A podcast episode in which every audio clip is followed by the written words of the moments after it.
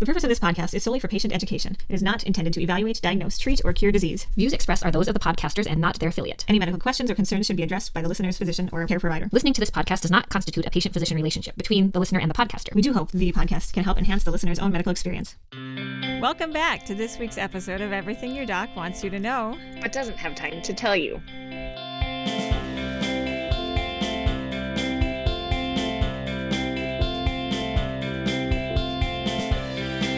Purpose of this podcast is to educate and inform about health matters affecting adults. From latest research updates to tricks on navigating the healthcare system and everything in between. I'm Kirsten. And I'm Lindsay. How are you, Lindsay? I'm good. How are you? Doing well. Doing well. I think we have an exciting topic today. Um, we do.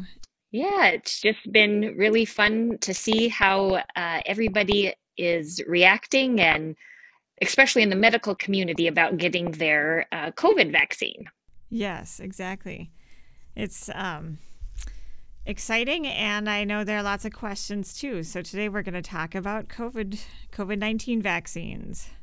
Right. So we hope to answer um, all of your questions um, and concerns to hopefully um, not per- persuade you, but hopefully give you the confidence that you need to um, get the vaccine and feel that it is safe because I believe that it is.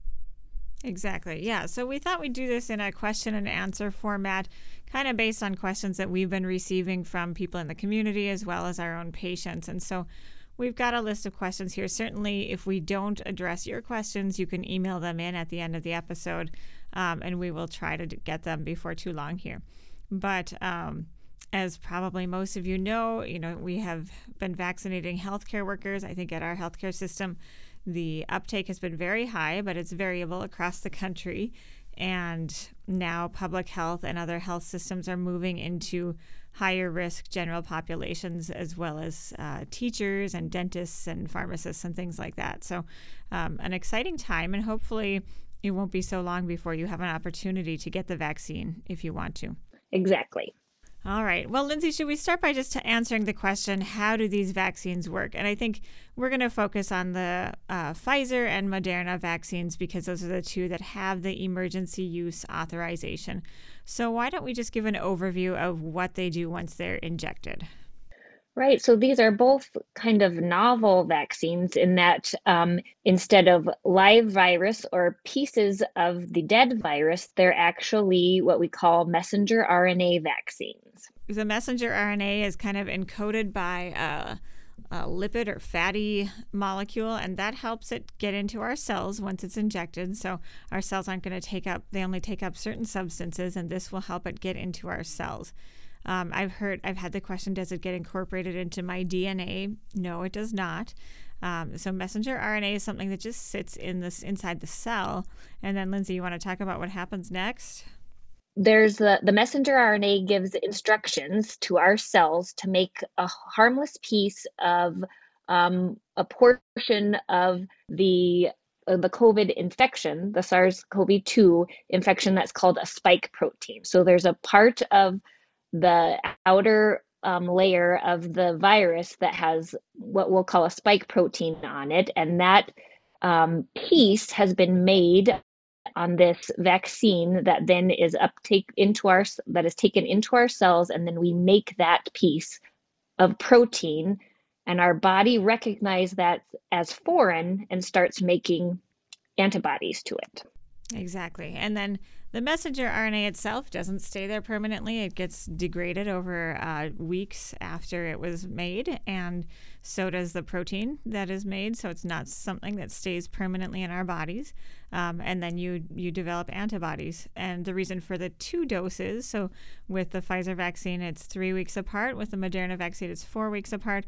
The second dose just helps ensure that we have lasting antibodies. So um, the the first dose should do a nice job creating the initial antibodies, and the second dose is just to keep those antibodies around for as long as we possibly can.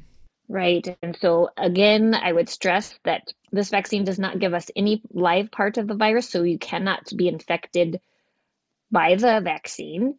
And then the messenger RNA that is injected in never enters the nucleus of your cell, which is where our DNA is kept, so it can never be incorporated into our permanent DNA.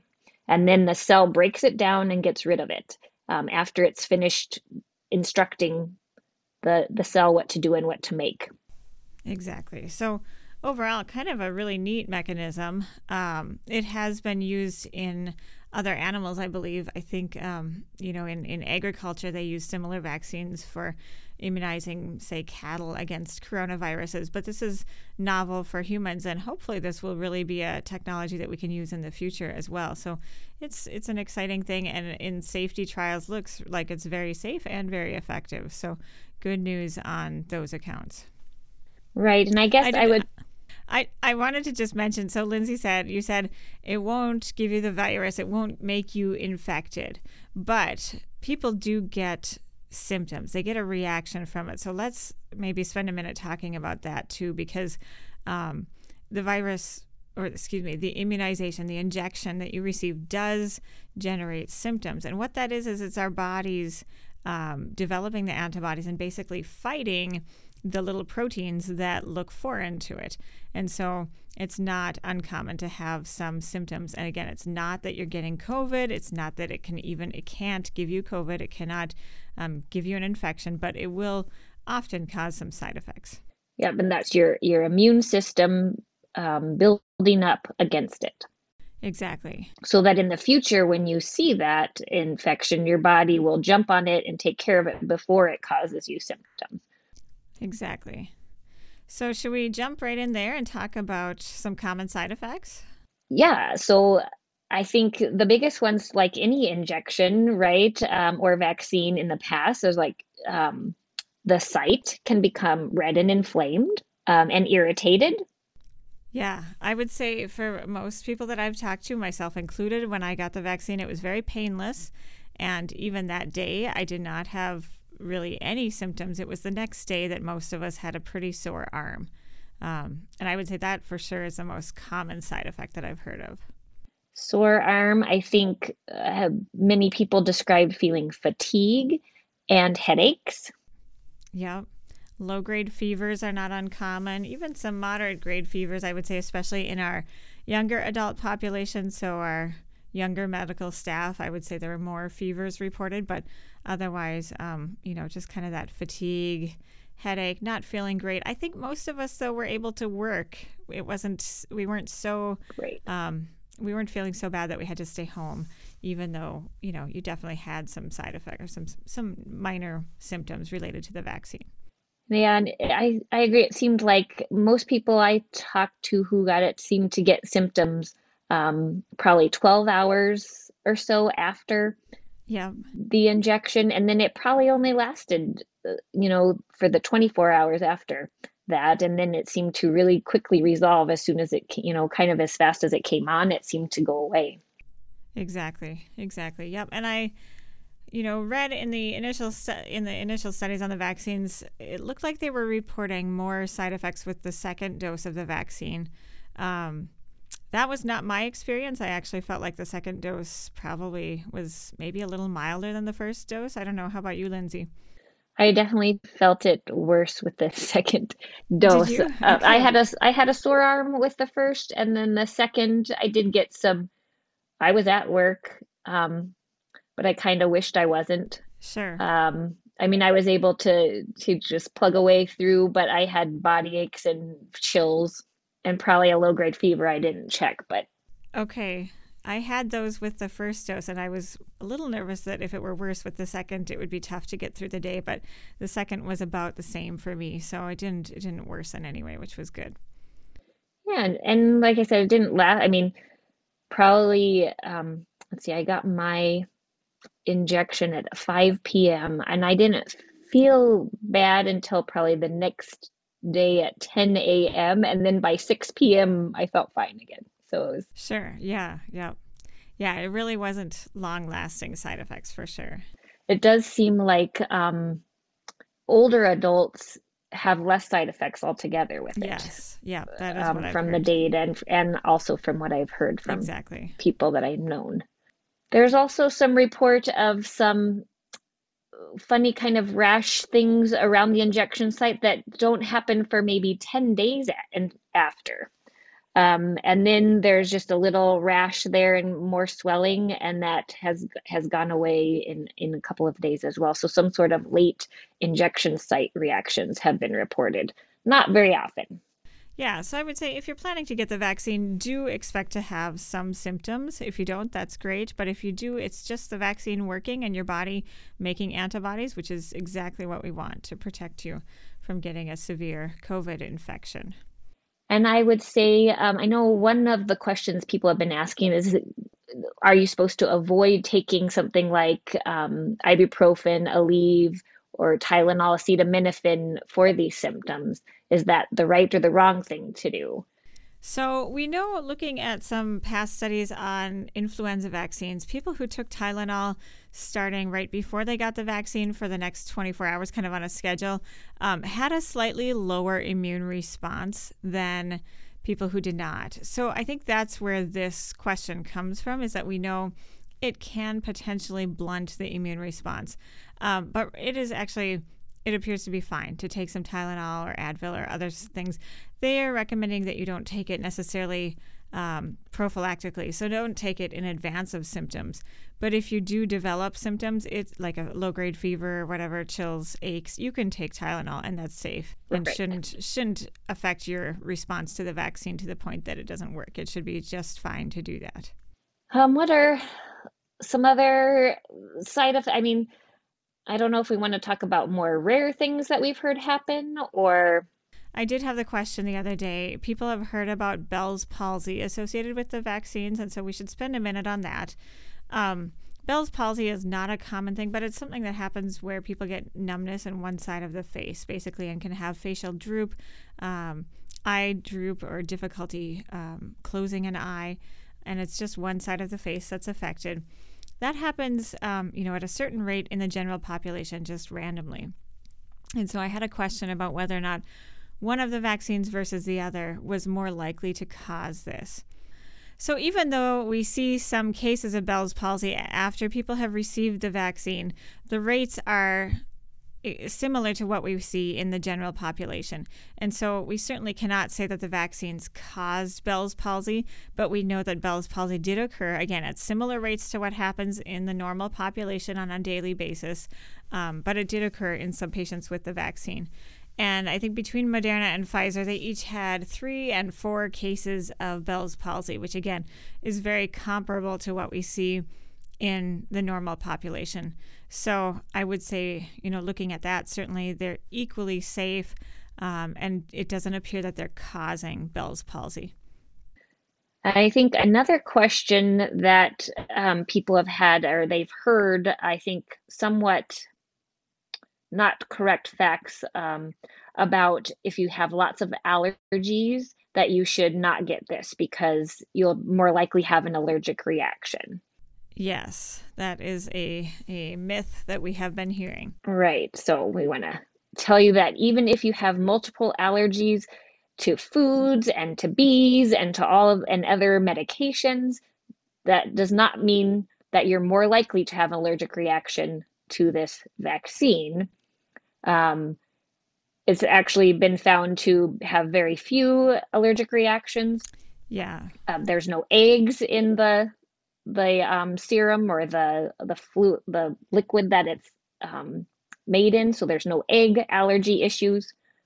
Exactly, and and the good news is when you get the injection, if you're doing it at a clinic site, they are well prepared to handle a reaction if if you would have one. But certainly the reactions are not common.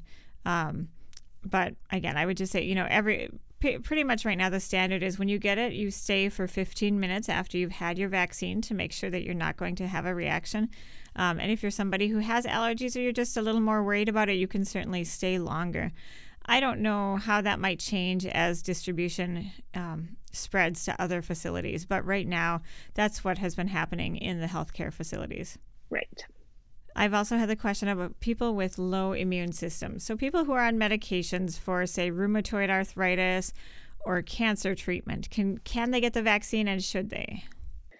Right. And I think the answer to that is yes, they should, even more than the um, normal population without those problems. They're at higher risk from the COVID infection itself. And so, therefore, they need to get the vaccine to protect them. And um, it is not a live virus in the vaccine. So, it, they're not going to get the infection from the vaccine. Exactly. The only difference might be if you are um, significantly immunosuppressed is that you may not generate as strong of a response to the vaccine as other people do. Um, but, you know, sometimes if you're on a rheumatologic medication, talk to your rheumatologist and they might have you hold your medications for a week. Again, talk with your talk with your doctor about this.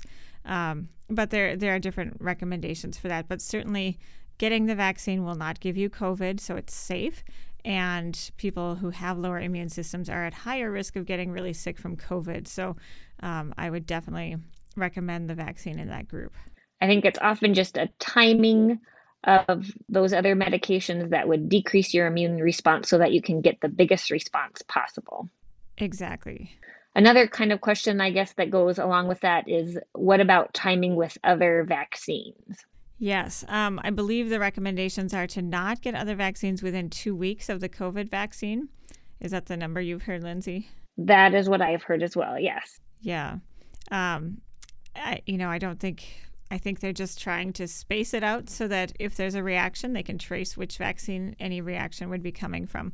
Um, and to let your immune system kind of respond to one before it's responding to the other. But uh, two weeks is kind of the recommendation. I have been telling my patients who've been asking about the shingles vaccine, you know, I say, um, I'd rather have them prioritize and get the COVID shot as soon as they can. The shingles vaccine, you know, shingles isn't usually life threatening. It can be miserable, but it's not usually life threatening.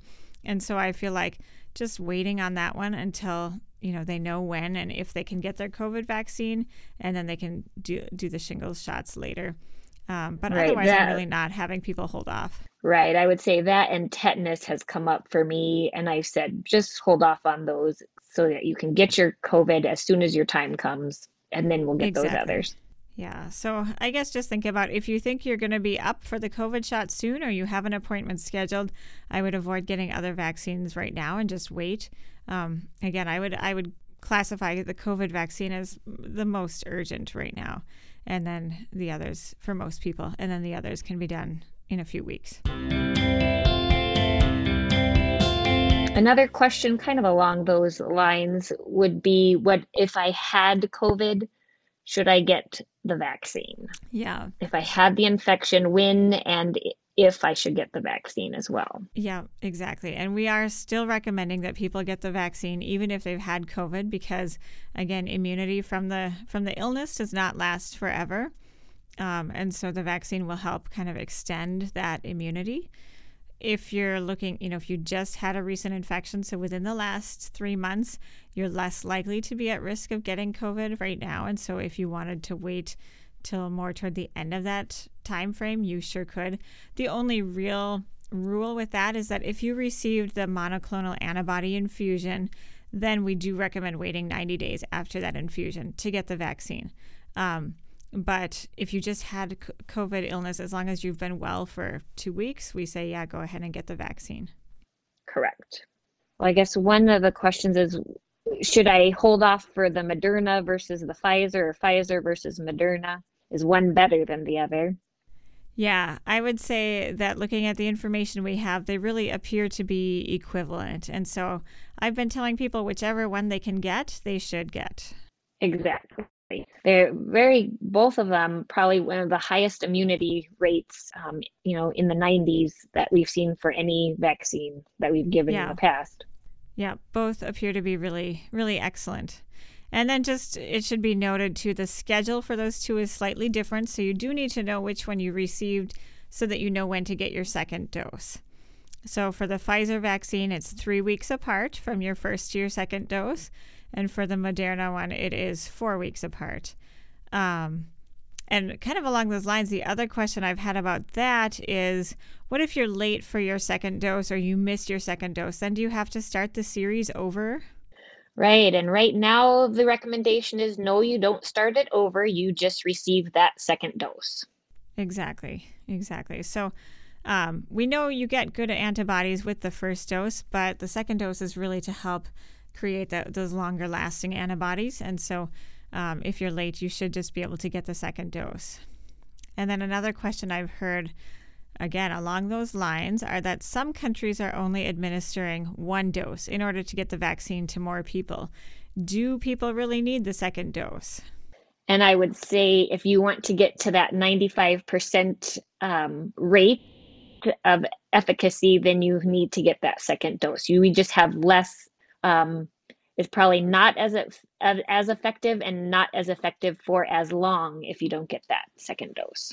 Exactly. So the studies were really in terms of the efficacy, they were looking at people who received both doses, not people who received one dose. And so if people only receive one dose, unfortunately, we are going to be a lot farther from getting to that herd immunity that you hear about um, because we need a high percentage of the population to have really good immunity to it. And so we strongly recommend getting both doses of whatever series you start.